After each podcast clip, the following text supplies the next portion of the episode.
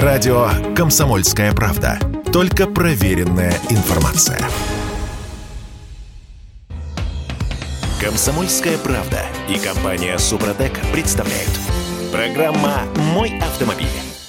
13 400 легковых машин выпустили российские автозаводы в июне 2022 года. А авторынок вырос в три с половиной раза за месяц. Ну, круто же. Ну, прекрасно. Надо же от чего-то отсчитывать. Вот будем отсчитывать от дна. А, На дно мы уже опустились. Теперь будем расти, Дима. А, это Кирилл Манжулов. Это Дим Делинский. А, с другой стороны, а, ну, я вот как скептик, да, а, а, в общем, все очень-очень плохо. Есть мнение, что наш автопром все еще в коме. А, что дальше? А, особенно с учетом того, что ну, ну, появились слухи о том, что э, немцы даже уходят из нашей страны, значит, продают э, свое производство в, в, в Калуге.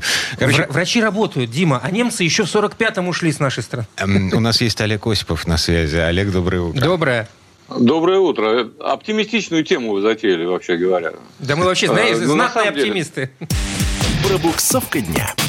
Да, э, но на самом деле так и есть. Автопром в коме, и я думаю, что быстрого выхода ждать не стоит. А кроме всего прочего, он в коме вполне себе в соответствии со спросом э, на те новые автомобили, которые может предложить. Э, скажем, ну 13 тысяч или сколько там э, собрали, ну это хорошо, чем это лучше, чем ничего. Да, но это не делает особой погоды на рынке. А погоду на рынке, э, мне кажется, определяют все-таки поддержанные автомобили на сегодняшний день, вне всякого сомнения. Хотя э, какие-то лазейки ищутся, и, разумеется, параллельно импорт пресловутый, так сказать, это все э, будет нарастать. А, единственное, что остается, какой вопрос, это выгодно-невыгодно покупать. Ну, э, вы знаете эту последнюю историю насчет э, Рено из Беларуси. Oh. Были креветки, теперь автомобили Рено. Это, ну, белорусы знатные ловцы креветок, так сказать, а теперь они знатные производители. Значит, э... Маленькое уточнение. А, смотрите, речь идет о машинах марки Рено, собранных в Южной, Южной Корее, Корее на заводе Samsung Рено. А, Тут вопрос вот в чем. А почему белорусы могут из Южной Кореи эти машины поставлять к себе, а потом э, э, э реэкспортировать фактически к нам? А, а... Они даже их не реэкспортируют, они, пригла... они не готовы их возить сюда. А, они... То есть они предлагают покупать их за рубли через э, сайты и через дилеры, которые, дилеров, которые существуют в Беларуси. Хочешь купить новый Калеус или Колеус, я уж не помню, как он называется. Короче говоря, приезжаешь в Минск в официальный... Калеус он называется, да. Да, в, в, к официальному дилеру Рено в Беларуси и за рубли покупаешь э, вот этот самый колес. За наши, российские, не за зайчиков. А, но при этом я, опять же, не могу понять, почему они у дилеров в Минске есть, привезенные из Южной Кореи, а у нас, у нас их нет. А санкции против нас? А санкции против Беларуси разве нет? Не а, действуют? Или они есть, какие-то... есть санкции против Беларуси тоже, но... А в них не включена э, Южная Корея. Она не поддерживает эти санкции, насколько я Ах, представляю вот себе. оно в чем Поэтому, дело. Ну, как а, они могут. Я тут в этой связи, конечно, для нас, для потребителей, скажем, да, важно другое. А почем вопрос? Почем Калеус? Калеус, надо заметить, он же X-Trail. Это не самый востребованный автомобиль был э, на российском рынке, мягко говоря. Um... И сейчас, когда его предлагают за 3 миллиона 600 тысяч – я сомневаюсь, что он будет, э, даже если за ним не придется ехать, а просто его подгонят к подъезду, вряд ли кто-то купит за такие деньги. Пока еще. Э, потому что это большая сумма. Есть, правда, там еще э, с более маленьким двигателем, но тоже не намного э, доступнее. Не, ну смотрите, есть фанаты французов, да. Я видел колеса предыдущего поколения, которые бегали по улицам Петербурга. Но вот лично для меня, если бы у меня было 3,5 миллиона, и вы, был бы пример. выбор француз или Mitsubishi Pajero Sport, я бы, наверное, выбрал японца. Да, это пример к тому, что есть уже список, люди уже составляют эти списки, какие марки и откуда выгоднее вести, э, если сравнивать э, с тем рынком, который сейчас существует э, в России? А есть еще Армения. Ну, вообще, у меня mm. вот, я вам честно скажу, дорогие друзья, у меня никаких сомнений не было, что свято место пусто не бывает, оно будет заполнено. Весь вопрос в том, по какой цене, конечно. Серые вот эти вот мутные схемы, которые сейчас предлагаются то ли белорусами, то ли еще кем-то. Надо вообще понимать, что сами французские производители здесь ни при чем. Это все инициатива белорусов, да, э, мы с вами понимаем. Э, поэтому, ну, конечно, они будут, будут развиваться, будут приезжать машины, но будут они стоить дороже. А вот, что из Японии для там, в Москву или в Петербург куда, тащить? Куда дешевле? Нет, так а зачем из Японии? Ну, езжайте в Финляндию.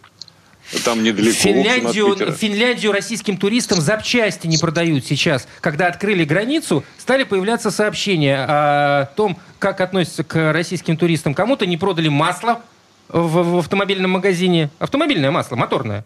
Кому-то не продали запчасти. Ну, они сказали, что они их будут покупать для перепродажи. Мы не можем, у нас санкции. Так что там тоже не все э, гладко в этой Финляндии. Но я думаю, я думаю, что это проблемы, которые, э, в общем, так сказать, они э, во многим, ну, скажем, в каком-то смысле надуманные. В общем, если ты приходишь в магазин и говоришь при этом на языке, который понятен продавцу, он, конечно, продаст тебе mm-hmm. масло. И... Но, разумеется, если ты покупаешь не бочками, а покупаешь э, канистрами обычными, там 5 литров или сколько. Да никаких с этим проблем быть, э, с моей точки зрения, не должно. И понятно же, что там не о перепродаже идет речь о, о личном пользовании. И поэтому тут я не думаю, что будут вопросы. Так. И, конечно, будут поступать и запчасти, и масла. И, э, но, опять же, повторюсь, просто по более высокой цене. Вот это к этому надо быть готовым. Я уже готов. Я купил три фильтра для своей машины, ну, чтобы ТО сделать, О. да? Я боюсь, что Дима теперь с этими тремя фильтрами просто не сможет спать после того, как он их купил за четыре, сколько там тысяч? А, четыре тысячи за три фильтра. Ну вот. Ну, ладно. А, у нас тут еще одна новость. Ну, это еще, это еще божеская цена, я должен сказать. Э, это примерно в два раза дороже, чем я платил в прошлом году. Такие времена. Это уже божеская цена. Ну, это уже божеская цена. Это забудь. уже божеская Ты цена. Ты вообще забудь И про это... прошлый год. Ладно, хорошо. Другое обстоятельство. Мне их привезли с четвертого раза. Ну, как бы, вот тот человек, у которого я заказываю запчасти, он э, потом долго извинялся и говорил, что неделю ему в разных местах отказывали, э, говорили, э, не-не-не-не-не-не. Вот. И только с четвертого раза он э, сумел раздобыть эти фильтры. Ну, правильно, потому что, потому что эти цепочки логистические отлаживаются. Мы должны быть к этому готовы. Ничего страшного нет. Ну вот. Отладятся, я... будут привозить вовремя. Угу. А, а это простые расходники. Вот элементарные расходники. Чего говорить о технически сложных запчастях, э, которые нужны, допустим, для капремонта двигателя. Ладно, а, две минуты до конца этой четверти часа у нас есть еще одна важная новость, мимо которой пройти никак нельзя. Volkswagen э, вроде как уходит, а вроде как не уходит. Потому что на прошлой неделе, в середине прошлой недели появились слухи о том, что казахи собираются покупать промышленную площадку Volkswagen в Калужской области. Все обрадовались обрадовались? А, естественно. А, все э, сказали, ну вот как бы первая позитивная новость за последние казахи, полгода. Нужно уточнить. Азия Авто, которая имеет лицензию на сборку э, Volkswagenов и Шкод. И что типа э, вот эти Рапиды, Поло, Тигуаны, а, они вернутся на конвейер. Но э, что-то мне подсказывает, что нет. Да нет, ну что-то э, что уж совсем э, простая и, я бы сказал так, нагловатая схема. Да? Но если ты уходишь, ты, ты следи за тем, чтобы на этом предприятии ни, ничего не производили для российского рынка. Ну, не, а, смотрите, по погодите, погодите, а это же бизнес э, в, в первую очередь. Немцу главное показать, вот э, мы ушли, а как там что действовать будет? Ну, вот. в общем... И, соответственно, машины-комплекты, которые э, встанут на конвейер в Калуге после ухода немцев, они будут поставляться откуда? Из Казахстана. А, а откуда они возьмутся в Казахстане? Оттуда же, откуда раньше появлялись у нас. А, зашибись. А деньги куда будут уходить? Туда, откуда они появляются. А. Цепочка, в общем, замкнулась, все. стало на одно... На, Отделение больше, да. Угу. Во-первых, в Экологии достаточно развитое производство полного цикла, поэтому там можно штамповать все, что угодно, так сказать, и ну, Тигуаны, ну, и Полы, и Рапиды, и так далее. Да? А весь вопрос в том, э, что туда должны поступать э, компоненты из Европы все равно, ниоткуда еще. А это уже нарушение То есть через санкций. Казахстан, да. пожалуйста. Да, это нарушение санкций. Ну, если обойдут, значит, э, опять же, так сказать, будем покупать то, что вот эти автомобили, на самом деле, в отличие от Калеуса, востребованы, вне всякого сомнения. А, в особенности такие э, бюджетные модели, как Поло и Рапид. Угу. А это, собственно, близнецы-братья. Так, ну, а... ну, ну, точно, не, ну, немцы очень не хотят уходить. Они столько денег вложили. 200 ярдов рублей в эту промплощадку. 200 миллиардов евро, если а, не ошибаюсь, е- или рубли. Евро, евро, евро, да. Евро, уважаемые, да. Конечно, это, э, это очень сложное решение, тяжелое решение. я бы не сказал, что до конца продуманная, с моей личной точки зрения. Но, тем не менее, да, ну что поделаешь, так сказать, временно. Лучше было бы, конечно, законсервировать. Есть у нас один законсервированный завод после ухода General Motors из России. Да, рядом с вами там. Да, да, да, да, да. А сколько он стоит уже? Лет 10? Ну, так с... 8, 8 лет. 8, с 14 Да, да. Или с 15 ну где-то так.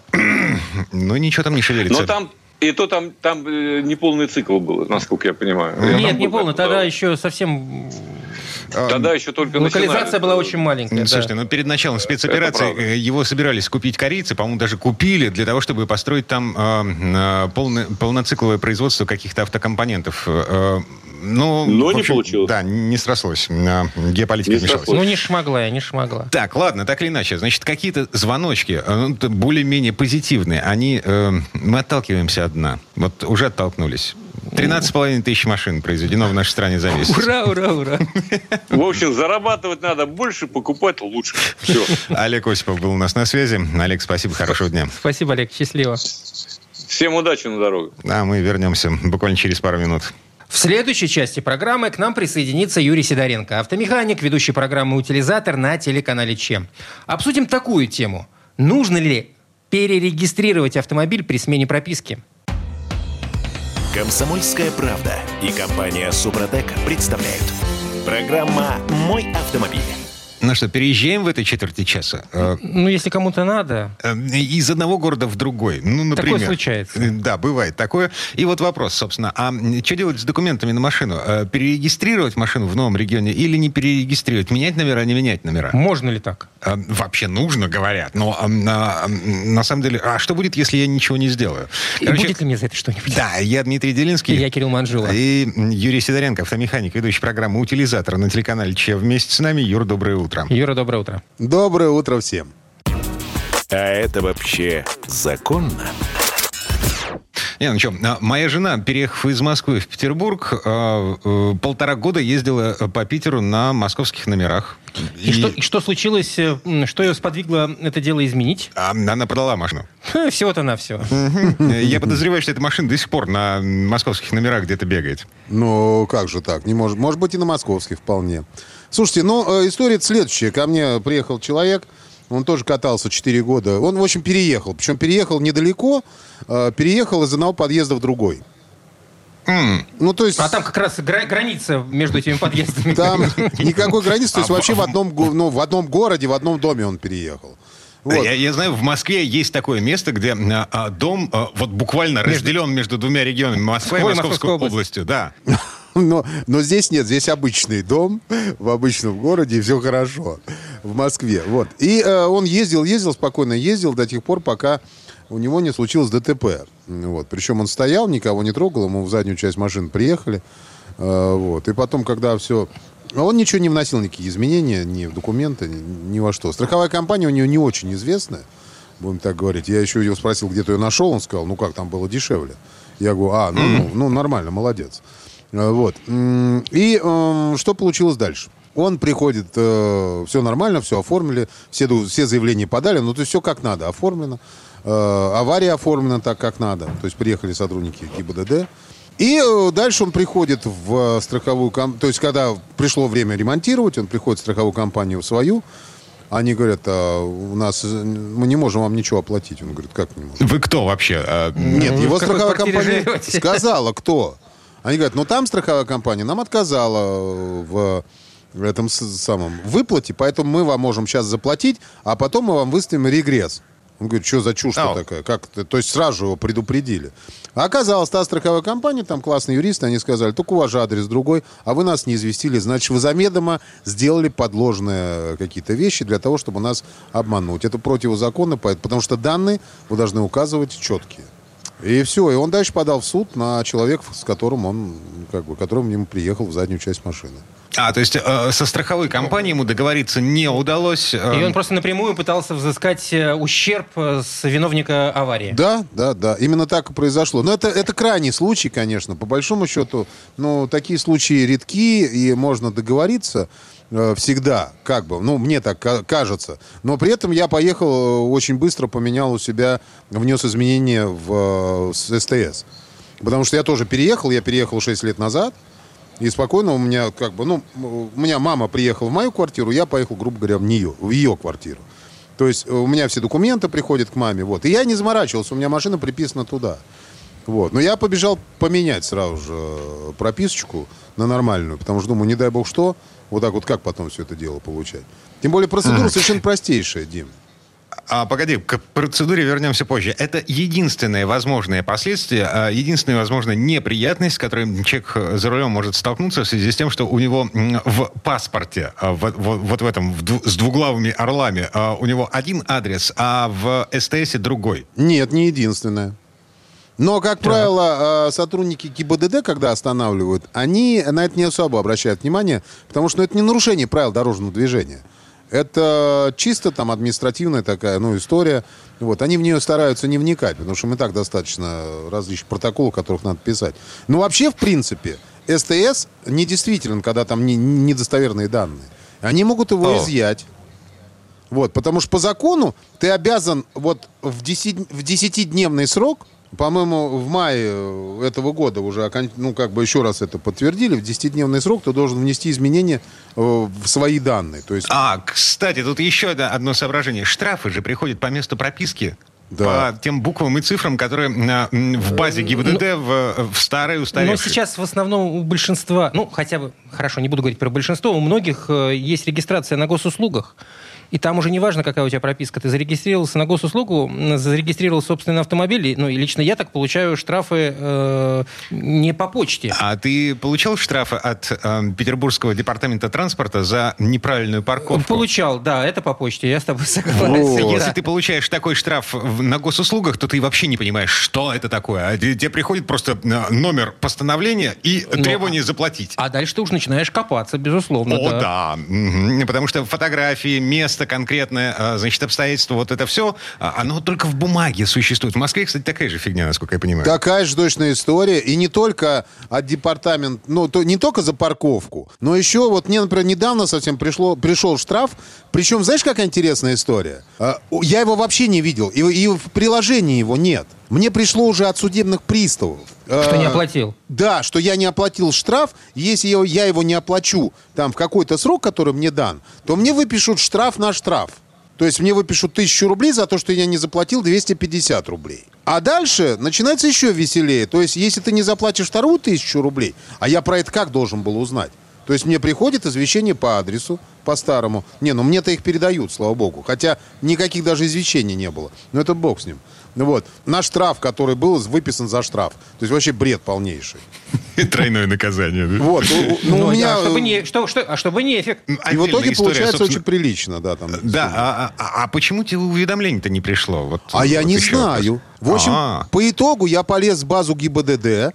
В базе ГИБДД мне сказали, ребята, вот штраф есть, за что он выписан, мы вам сказать не можем, потому что мы уже его передали судебным приставам. Молодцы какие. Я дальше записался к судебному приставу. Там же теперь так же просто не придешь, надо записаться. Хотя, с другой стороны, это хорошо, потому что когда просто так приходили, там такая толпень была всегда. Вот. Э, я захожу туда, сажусь, там сидит такая уставшая девушка, ну, видимо, там уже тут, до меня кто-то, она разбиралась с кем-то. И, знаешь, было очень интересное выражение лица, она в своей базе ищет меня. И потом, когда видишь, штраф 250 рублей. У нее было такое удивленное выражение лица, что я же засмеялся. Она говорит, а что, всего 250? А, вот ты зануда. Да, вот, ну, не легче ли было заплатить, что вы сюда приперлись? Я хотел узнать, за что мне его выписали, понимаешь? Просто хотел узнать, за что. Причем в итоге даже мне не сказали, за что, потому что у нее тоже этой информации не было.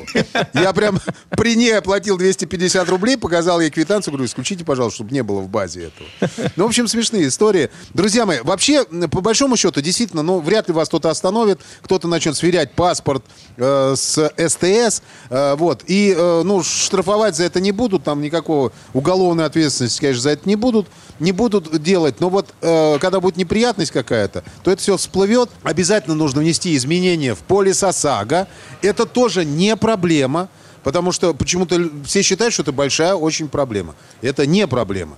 И внеси изменения в э, документы наши, СТС, ПТС автоматически внесется изменение. Если электронный ПТС, вообще там проблем никаких нет. Тоже не проблема сейчас. Да, это все с заходом в МРЭО ГИБДД, к сожалению. К сожалению, да. Вот здесь, вот, вы потому что должны будете получить новый документ. Но, Но, в э, этом как раз и заключается основная проблема, когда ты об этом начинаешь думать. Не, ну как, а, записываешься через госуслуги, подаешь заявление в электронном виде, а, значит, получаешь а, возможность выбора даты и, и удобного времени, вот, а, и приходишь к дате, к удобному времени, не стоишь в очередях, ну, В каком Вообще прекрасном мире мы проблем. живем, каком замечательном. Просто обалдеть. А с- ОСАГО, кстати, то же самое. Вы должны... Только обязательно приходите в офис. Надо прийти в офис, дать документ, они сделают с него копию, э, ну, копию, скан сделают, и э, заведут это в базу, и у вас автоматически поменяется, и вам выпишут новый электронный полис. Это тоже бесплатная опция, ничего за это платить не надо.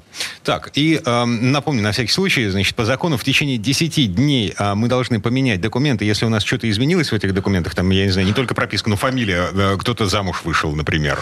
Но... Фамилию еще права надо менять. Слушайте, вот я вот так вдогонку тут подумал, но есть огромное количество автомобилей, которые, например, э, носятся по Петербургу, тот же каршеринг весь, те же такси, которые ездят э, с московскими номерами, Э, как они все объясняют, в Москве налог меньше. А, ну и, И, и ничего, и, не проблема. ну, это же не проблема. Так нет, ну проблемы никакой нет.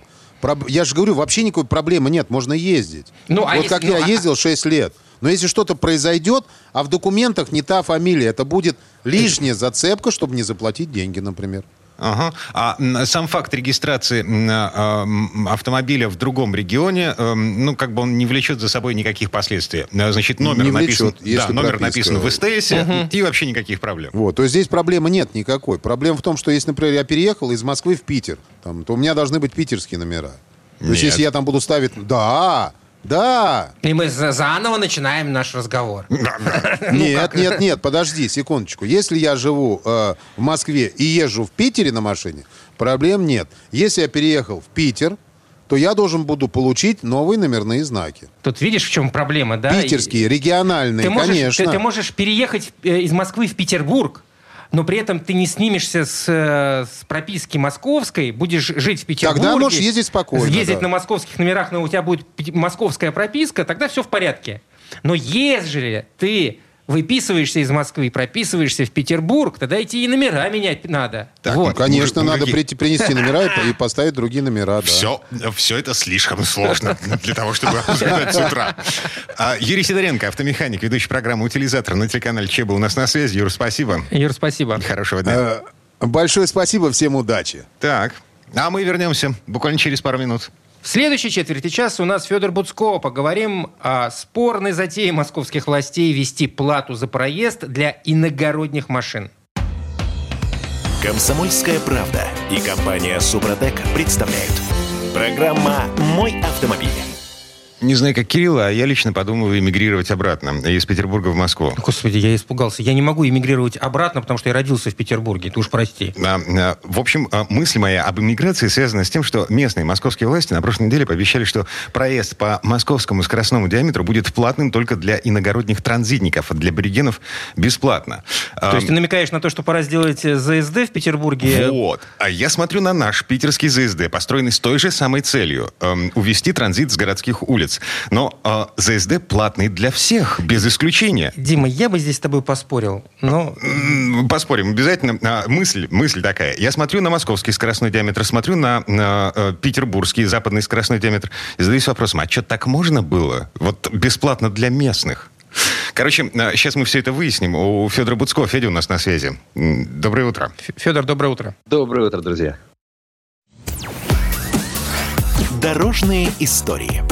Ну что, цитирую Собянина. Плата для транзитников вводится, чтобы э, защитить трассу от дополнительного трафика и дать жителям региона возможность сокращать время в дороге. Рассчитываем, что транзитный поток, как и прежде, будет идти по центральной кольцевой автодороге. Федя, прежде чем мы перейдем к разговору о московском скоростном диаметре, хотел бы сделать маленькое замечание, что западный скоростной диаметр в Петербурге строился все-таки не для того, чтобы улучшить транзит, а для того, чтобы улучшить сообщение между южными и северными э, частями города, которые разделены, как ты знаешь, маркизовой лужей. Дорогой. Поэтому западный скоростной диаметр в основном пользуется жителями Петербурга. Для непетербуржцев Маркизова лужа Я- это Финский залив. Ну, часть Да. от Кронштадта до, до устья Невы. Мгм. Обожаю ездить по западному скоростному диаметру. Вот эти красивейшие фонари, этот пре- прекрасный мост, вернее, прекрасные мосты через а, вот эти морские фарватеры. Одно удовольствие. Но это когда ты... Я часто бываю на машине в Питере, но это часто, это значит два раза в год. Да? И, то есть я, не знаю, проезжаю по ЗСД, там, 6 поездок у меня или 4 поездки в год обычно. А, И тогда, тогда Вот ладно. Не Тогда жадный. как бы этот тариф- Федор Буцко не жадный. Ради красивых видов готов заплатить тысячу рублей э, за э, проезд по ЗСД. Это наличными, если. Э, Ну, Если это- по, по транспондеру, там что-то порядка 650. Ну, в зависимости от того, на каком участке ты въехал, на каком участке ты выехал. А, ладно, теперь давайте вернемся... э, К в- московскому скоростному диаметру. Как? Его не- еще строят, понимаю. насколько я понимаю. Ну, достраивают. уже. Достраивают. Мгм. Но уже объявили о том, что для местных, для аборигенов московских он будет бесплатным. Как? Не, не- не верю ни на грош. Уж вы, вы меня простите. Да? И, конечно, это, это исключительно мое мнение, да? не, это не официальная позиция, потому что действительно эта новость, она такая, как гром среди ясного неба. То, что в Москве строятся эти хорды, давно известно, часть из них открыта, работает. Некоторые даже имеют какой-то смысл, хотя пока не достроена целиком система дорожная, она, ну, такая, ограниченный смысл они имеют. Ну, достроят, достроят, появится. Э, Кое-где уже даже повысили скорость, там разрешенная, потому что у нас там были прецеденты, когда по, по 3-4 полосы, которые идут по мосту, хорошая дорога, и там со знаками 60 и, и видеокамерами пона- понатыканными, кое-где подняли там до 80, уже стало жить легче, там поток штрафов, наверное, немножко снизился, но, ну, вот как бы да. И да- должны вот эти, должен появиться теперь а, а, соединяющие эти хорды московский скоростной диаметр с выходами на трассу М11, это Москва-Питер, вот это самая любимая наша дорогущая дорога, М2 на юг и там М12, соответственно. А, Посмотрим. М12 это будущая перспективная строящаяся трасса, которая пойдет до Казани. Предполагается, что вообще э, уже некоторые участки, что полностью вот этот московский скоростной диаметр э, запустят в 2023 году. Ну, об этом мы раньше говорили. Да, его и так строят, это было в планах, это проходило в новостях, это, мы, мы об этом знаем. И тут вы- вы- выходит э, пресс-релиз, так сказать, от правительства Москвы и говорят, э, а будет платно. Естественно, разные СМИ обращаются с запросами, типа, а это как? Ну, говорит, решение было принято вчера. Ну, вот... э, ну, На тайном совещании, видимо. ну, и, и, наверное, это как-то согласовывалось с кем надо, да, потому что я думаю, что такого рода вещи всегда оцениваются о том, насколько это вызовет, так сказать, недовольство в народе. У нас ведь выборы тоже какие-то не за горами. Слушай, где-то случатся. Федь, прости, прерву, но это же логично. Значит, мы строим дорогущую трассу, большая часть про- по мостам и эстакадам. Ну, вот как в Петербурге, например. А Через центр города а, исключительно мосты и эстакады. То есть э, нет э, асфальта на уровне земли. И это внеуличная дорожная сеть. То есть это э, трасса, которая позволяет тебе быстро добраться из точки А в точку Б за скорость и за удобство. Более того, Ты она- должен платить. Более того, она дублирующая. То есть есть трассы, Дороги, бу- дороги, где можно проехать потом, ну, в ту же, из той, той же точки А в ту, ту же точку Б. Но бесплатно э, И и, сложнее, медленнее. безусловно. Да, вот. А- Слушайте, ну, ну, ведь, ну ведь это же все, все просто. Да? Вот сейчас и, и нам начинают а, рассказывать какие-то вещи, которые нас до- должны успокоить. Но в первую очередь они э, направлены на москвичей, уж э, там, на жителей столичного региона в целом. Э, им такую конфетку подсластили, мол, мы вам дорожку сделаем, а и вы по ней бесплатно ездить будете, а всем остальным, э, значит, платить придется. Ну, идея, конечно, совершенно социально несправедлива. Что значит москвичам ездить бесплатно, а там пи- питерцы должны платить, или люди там из Балагова или из Твери должны платить. Ну, что за бред? Ну, у нас же одна страна, как такое может быть. Понятно, когда такого рода проекты вводятся, ну, например, где-нибудь на там, Дальнем Севере или в каких-то там Псковской области, да, вот есть одна дорога, там второй нет. С местных драть нельзя, вот все, кто идут транзитом на границу, но с них берут деньги. Сомнительно, ну, ну хоть понятно, да. Это речь о понимаю, платной почему- дороге о- около острова в Псковской области. Ну, ну да, Как- ну, ну, то есть я понимаю как, ситуацию, когда, ну, вот нет, нет, у местных просто нет другой дороги, а они, ну, как бы, и с них брать за единственную возможность проехать, оно как бы несправедливо, ну, ну нечестно, и им трудно платить, и как бы, ну, у них не- нет альтернативы, по сути. Ну, то есть, либо лесами, полями там, знаешь, пробираться, ли- либо, либо плати, но это нехорошо. В Москве же эти дороги в, в большой мере построены. В Москве есть еще множество дорог, поэтому, естественно, весь транзитный исключительный там региональный трафик, а, знаем аппетиты столичных властей, разумеется, не будет ехать ни на какую платную а, а, трассу. Этот МСД, э, он и будет использоваться местными жителями, а, по, до, до, доколе это будет бесплатно. Да? А на самом деле, понятное дело, что а, вот платный проезд вводится с 1 января 2023 года, да, ну, то есть уже вот-вот, полгода осталось, меньше там, все, уже сейчас а, начнут деньги собирать за проезд по этой дороге. Понятно, что это пока, это только для начала с москвичей брать не будут. Потом, естественно, как миленькие будем платить. Да.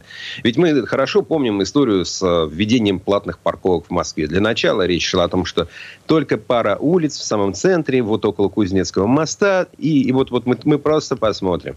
Потом понравилось, сказали, ну, хорошо, ну, в пределах бульварного, но за пределы бульварного, то есть самого маленького из московских колец, не считая Кремлевской стены, э, за пределы бульварного кольца платная парковка не выйдет, не выйдет, не выйдет, не выйдет, как мантру это повторяли.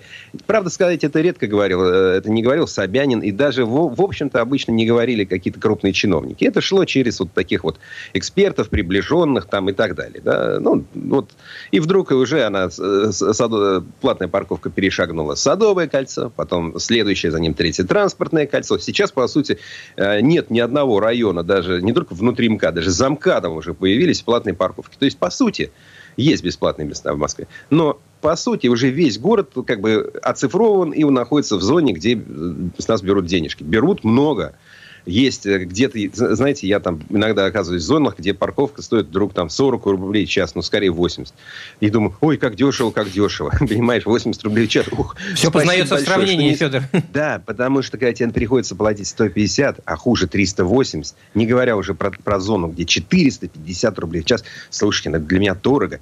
Когда я еду по ЗСД в Петербурге, кстати, вы говорили о 1000 рублей, что-то, я не знаю, по, по моим данным... Это, ну, это туда, раз... и, туда, туда и обратно. Нет, это не туда и обратно, это с севера на юг, э, с юга на север. Короче говоря, вся э, проезд по всей э, этой трассе, если платить наличными или карточкой на шлагбауме, то он обойдется в тысячу рублей. Я, если... просто, я, я реально не знаю 300, таких... 350 я платил ну, последний раз, 300 даже, по-моему. Там просто есть за, за, зоны, соответственно, может быть, ты проехал не по всей трассе. У меня такой вопрос. А в принципе, если смотреть на платные дороги как в Москве, так где бы то ни было, в Петербурге, это благо? Или это же по большому счету излишество? А, а городская платная дорога. Городская платная дорога. Mm-hmm. Городская. Мы с этим не сталкивались, понимаешь? Вот когда вот есть трасса М11, для меня она благо. Да, она очень дорогая. Да, я, может быть, буду критиковать тарифную, э, тариф, э, особенно на первые там эти 30 километров от Москвы. Вот это стоит очень дорого отъехать, да? То есть, если ты едешь уже до Питера, ну, уже ты махнул рукой и поехал, зато ты быстро доезжаешь, машина идет легко, мотор не перегружается, ты не перегружаешь передвигаешься, хорошая высокая скорость, безопасная дорога, ограждение от животных, э, подсветка, качественный асфальт. Его, там редко бывает пробки. Все бывает. Бывает и на М11 пробка э, такая, что люди теряют много времени там на подъезде к оплате. Вот. А, то есть, э, это, конечно, вопрос. Но но все-таки это благо, потому что это есть возможность, есть альтернатива. В городе тоже эта альтернатива есть. Но я что-то сомневаюсь, что люди поедут по платной дороге городской. Дело в том, что мы смотрим на ЦКАД, центральная кольцевая автомобильная дорога. Это трасса, которая примерно там, в 40 километрах от МКАД, условно говоря, проходит кольцом вокруг Москвы. И вы посмотрите, там есть вот ЦКАД, а есть бесплатное вот это большое, большое московское кольцо. Да, 108, по-моему.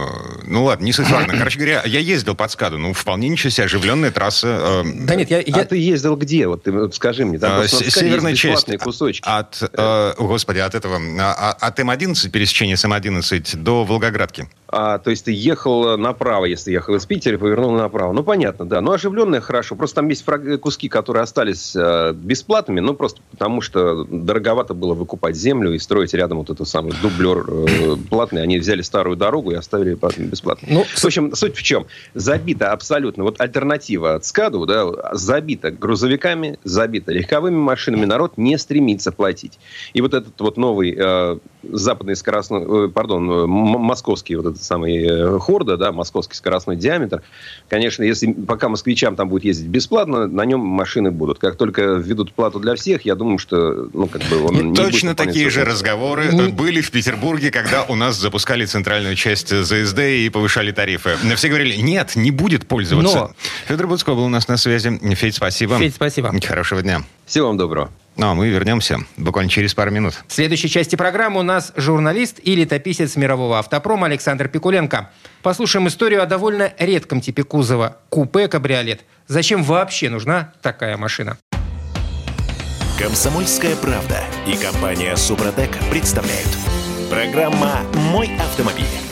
А это мы вернулись в студию радио «Комсомольская правда». Я Дмитрий Делинский. Я Кирилл Манжула. И в этой четверти часа у нас традиционная история от Александра Пикуленко. На этот раз про кабриолеты. Сейчас это дорогая игрушка с крайне ограниченным функционалом. Но так было не всегда. И чтобы понять это, наверное, стоит кинуть взгляд назад к истокам автомобилестроения, когда все без исключения автомобили были кабриолетами или даже родстерами. Лишь к середине 20-х годов прошлого века пришло понимание, закрытый кузов гораздо удобнее и комфортнее. Нет, конечно, открытые автомобили э, продолжали выпускать, но из средств передвижения они перешли в разряд предметов роскоши. Именно тогда появляется первый радикальный способ поднятия и опускания крыши, причем вовсе не из парусины крыши, да, а цельнометаллической. И вот тут слово Сан Санычу. Предыстория.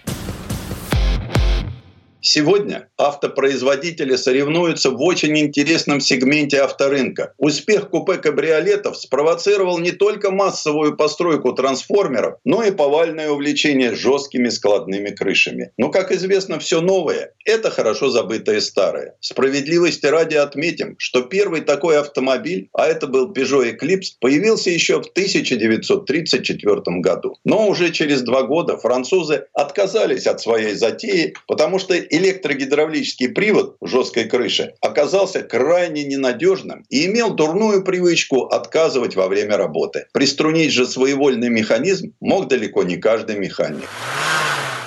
В 1940 году появился двухместный Chrysler Thunderbolt с целиком убиравшимся в багажник небольшим алюминиевым колпаком. И на сей раз дальше шести экземпляров дело не дошло. Ну а в начале 50-х за доведение до ума гиблой, казалось бы, идеи взялись на Форде. Предполагалось, что жесткая складная крыша украсит либо роскошный Lincoln Continental, либо находившийся в стадии доводки спортивный Ford Thunderbird. На реализацию амбициозного проекта проекта выделили свыше 2 миллионов долларов. И к концу лета 1955 года опытный механизм, прошедший 10 тысяч полных циклов открытия-закрытия, был готов. Конструкторы свое дело сделали, а вот специалисты по маркетингу попали в положение рыбака, у которого рыба клюет или вчера, или завтра. Континенталь, выделившийся в отдельную марку, был и без этого механизма сверхоригинален и дорог. Не зря машину называли американским Бентли. А для компактного по местным меркам громовержца устройство оказалось слишком громоздким. Но, к счастью, Ford в это время имел в программе очень неплохой полноразмерный седан Skyliner с целым набором двигателей, в том числе и мощным V8 в 205 лошадиных сил. Его-то и решили сделать купе кабриолетом. А механизм крыши, надо сказать, был очень хитроумным. Он состоял из 7 электромоторов разной мощности, 10 концевых выключателей, 11 реле, сложной системы системы тяг и 183 метрах проводки. После нажатия кнопки сначала поднималась подвешенная задом наперед крышка багажника, а уже под нее втягивалась крыша. На все про все, включая выкручивание крепежных винтов, уходила одна минута. Кроме того, не очень доверяя автоматике, конструкторы предусмотрели ручной привод. Действительно, более дурацкой ситуации, чем взбунтовавшаяся на полдороге крыша, трудно себе представить.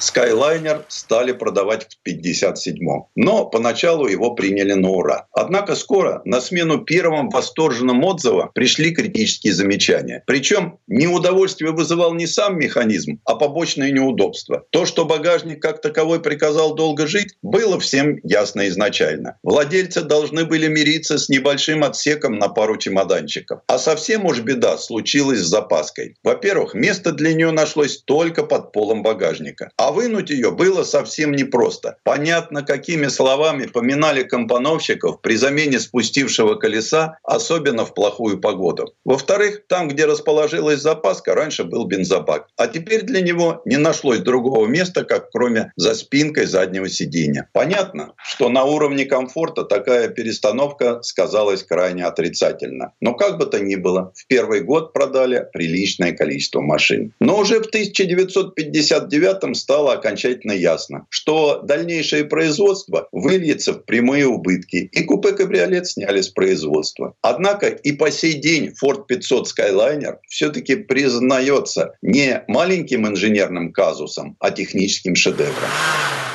Автопрому потребовалось 40 лет, чтобы вернуться к производству кабриолетов. Очень уж соблазнительно было предложить автомобилистам два автомобиля по цене одного. И пошли разговоры, что мягкий верх и вообще уйдет в прошлое. Мол, где зачем производить и покупать автомобиль с тряпочкой, если можно получить полноценную крышу за вполне умеренные деньги. Однако ведущие и совсем недешевые бренды выводят на рынок все новые модели классических кабриолетов. Здесь и BMW, и Porsche, и Bentley Бентли, понятно, что все они займут место в гаражах людей отнюдь не бедных. Так чем же привлекает мягкий верх в жесткую эпоху купе-кабриолетов? Замечательная идея оснастить новую модель жесткой складной крышей меркнет при оценке необходимости удержать массу автомобиля в рамках приличия. Особенно об этом пекутся производители Cars. Лишние сотни килограммов может не только придушить динамику, но и, будучи сконцентрированной в задней части автомобиля, не в лучшую сторону поменяет распределение массы по осям, существенно ухудшая четкость реакции и управляемость. Некоторым маркам, возможно, и простят легкое смещение баланса комфорта и управляемости в сторону первое. А, например, такое отступление, скажем, у Porsche от собственных высочайших стандартов будет непременно расценено как преступление против всего автомобильного человечества. Поэтому при постройке машин с открывающейся жесткой крышей последователям Фердинанда Порше приходится совершать невидимые миру инженерные подвиги. Например, кузов открытого 911 со всеми расчалками, распорками и усилителями всего на 7 килограммов тяжелее купе. Во многом это обусловлено компоновкой. При постройке такого кабриолета с двигателем в задней части кузова бороться приходится за каждый грамм.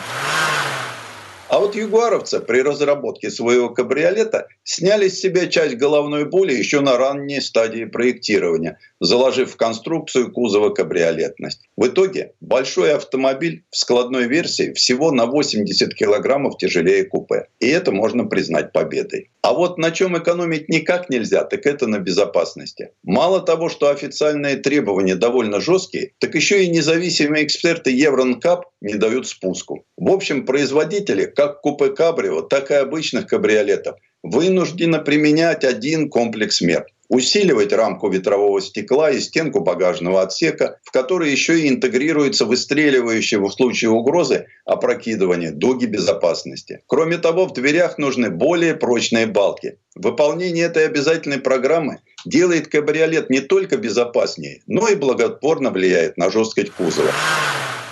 Принципе, за обязательной часто следует и произвольная программа ужесточения кузова. Так для Porsche 911 Cabrio придумали хитрую распорку между передними стойками кузова, уходящую в пороги, и серьезно усилили как задние арки, так и силовые элементы кузова между ними. Причем все эти дополнительные усиления выполнены из ультралегкой и ультрапрочной стали – что точно никак не удешевило машину в целом, зато позволило не утяжелить чрезмерно кузов. Производители кабриолетов с жесткой крышей вынуждены думать над усилением и развесовкой кузова точно так же, как и разработчики классики с мягким верхом. Поэтому единственное преимущество перед тканевой крышей жестяная обнаруживает только будучи поднятой. А для того ли строят кабриолеты?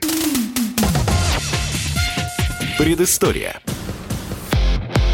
Сан Саныч, спасибо. Это был Александр Пикуленко, летописец мировой автомобильной индустрии. И у нас на этом все на сегодня. Дмитрий Делинский. Кирилл Манжула. Берегите себя. Программа «Мой автомобиль».